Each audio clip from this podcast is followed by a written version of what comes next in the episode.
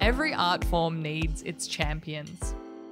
As part of Poetry Month this year, we've invited some of the nation's favourite public figures, who each hold a deep love of poetry, to join our quest to bring poetry to the people. Here's stand up comedian, actor, and poetry ambassador David Quirk with his poem, Compromising the Ambiance. A poem titled Compromising the Ambiance. What happened was, I noticed my heart was beating.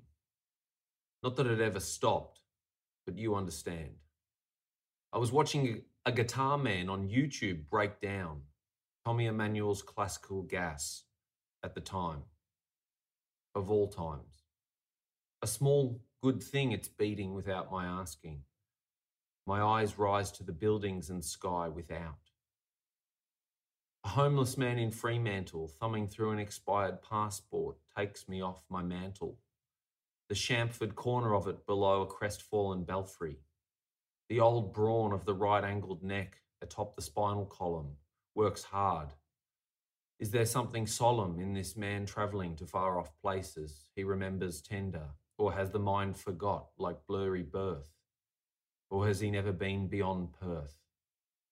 Then the big one, in the loud group at the library, of all places, states at volume I wouldn't see Taylor Swift if you gave me orange juice all night. He's surely right. Even though he holds the newspaper impossibly close to his face, even though his reading looks like he's trying to hide from some old lover poorly. His loud friends don't seem to mind, or else they gave up ages ago, saying, Get some glasses, man.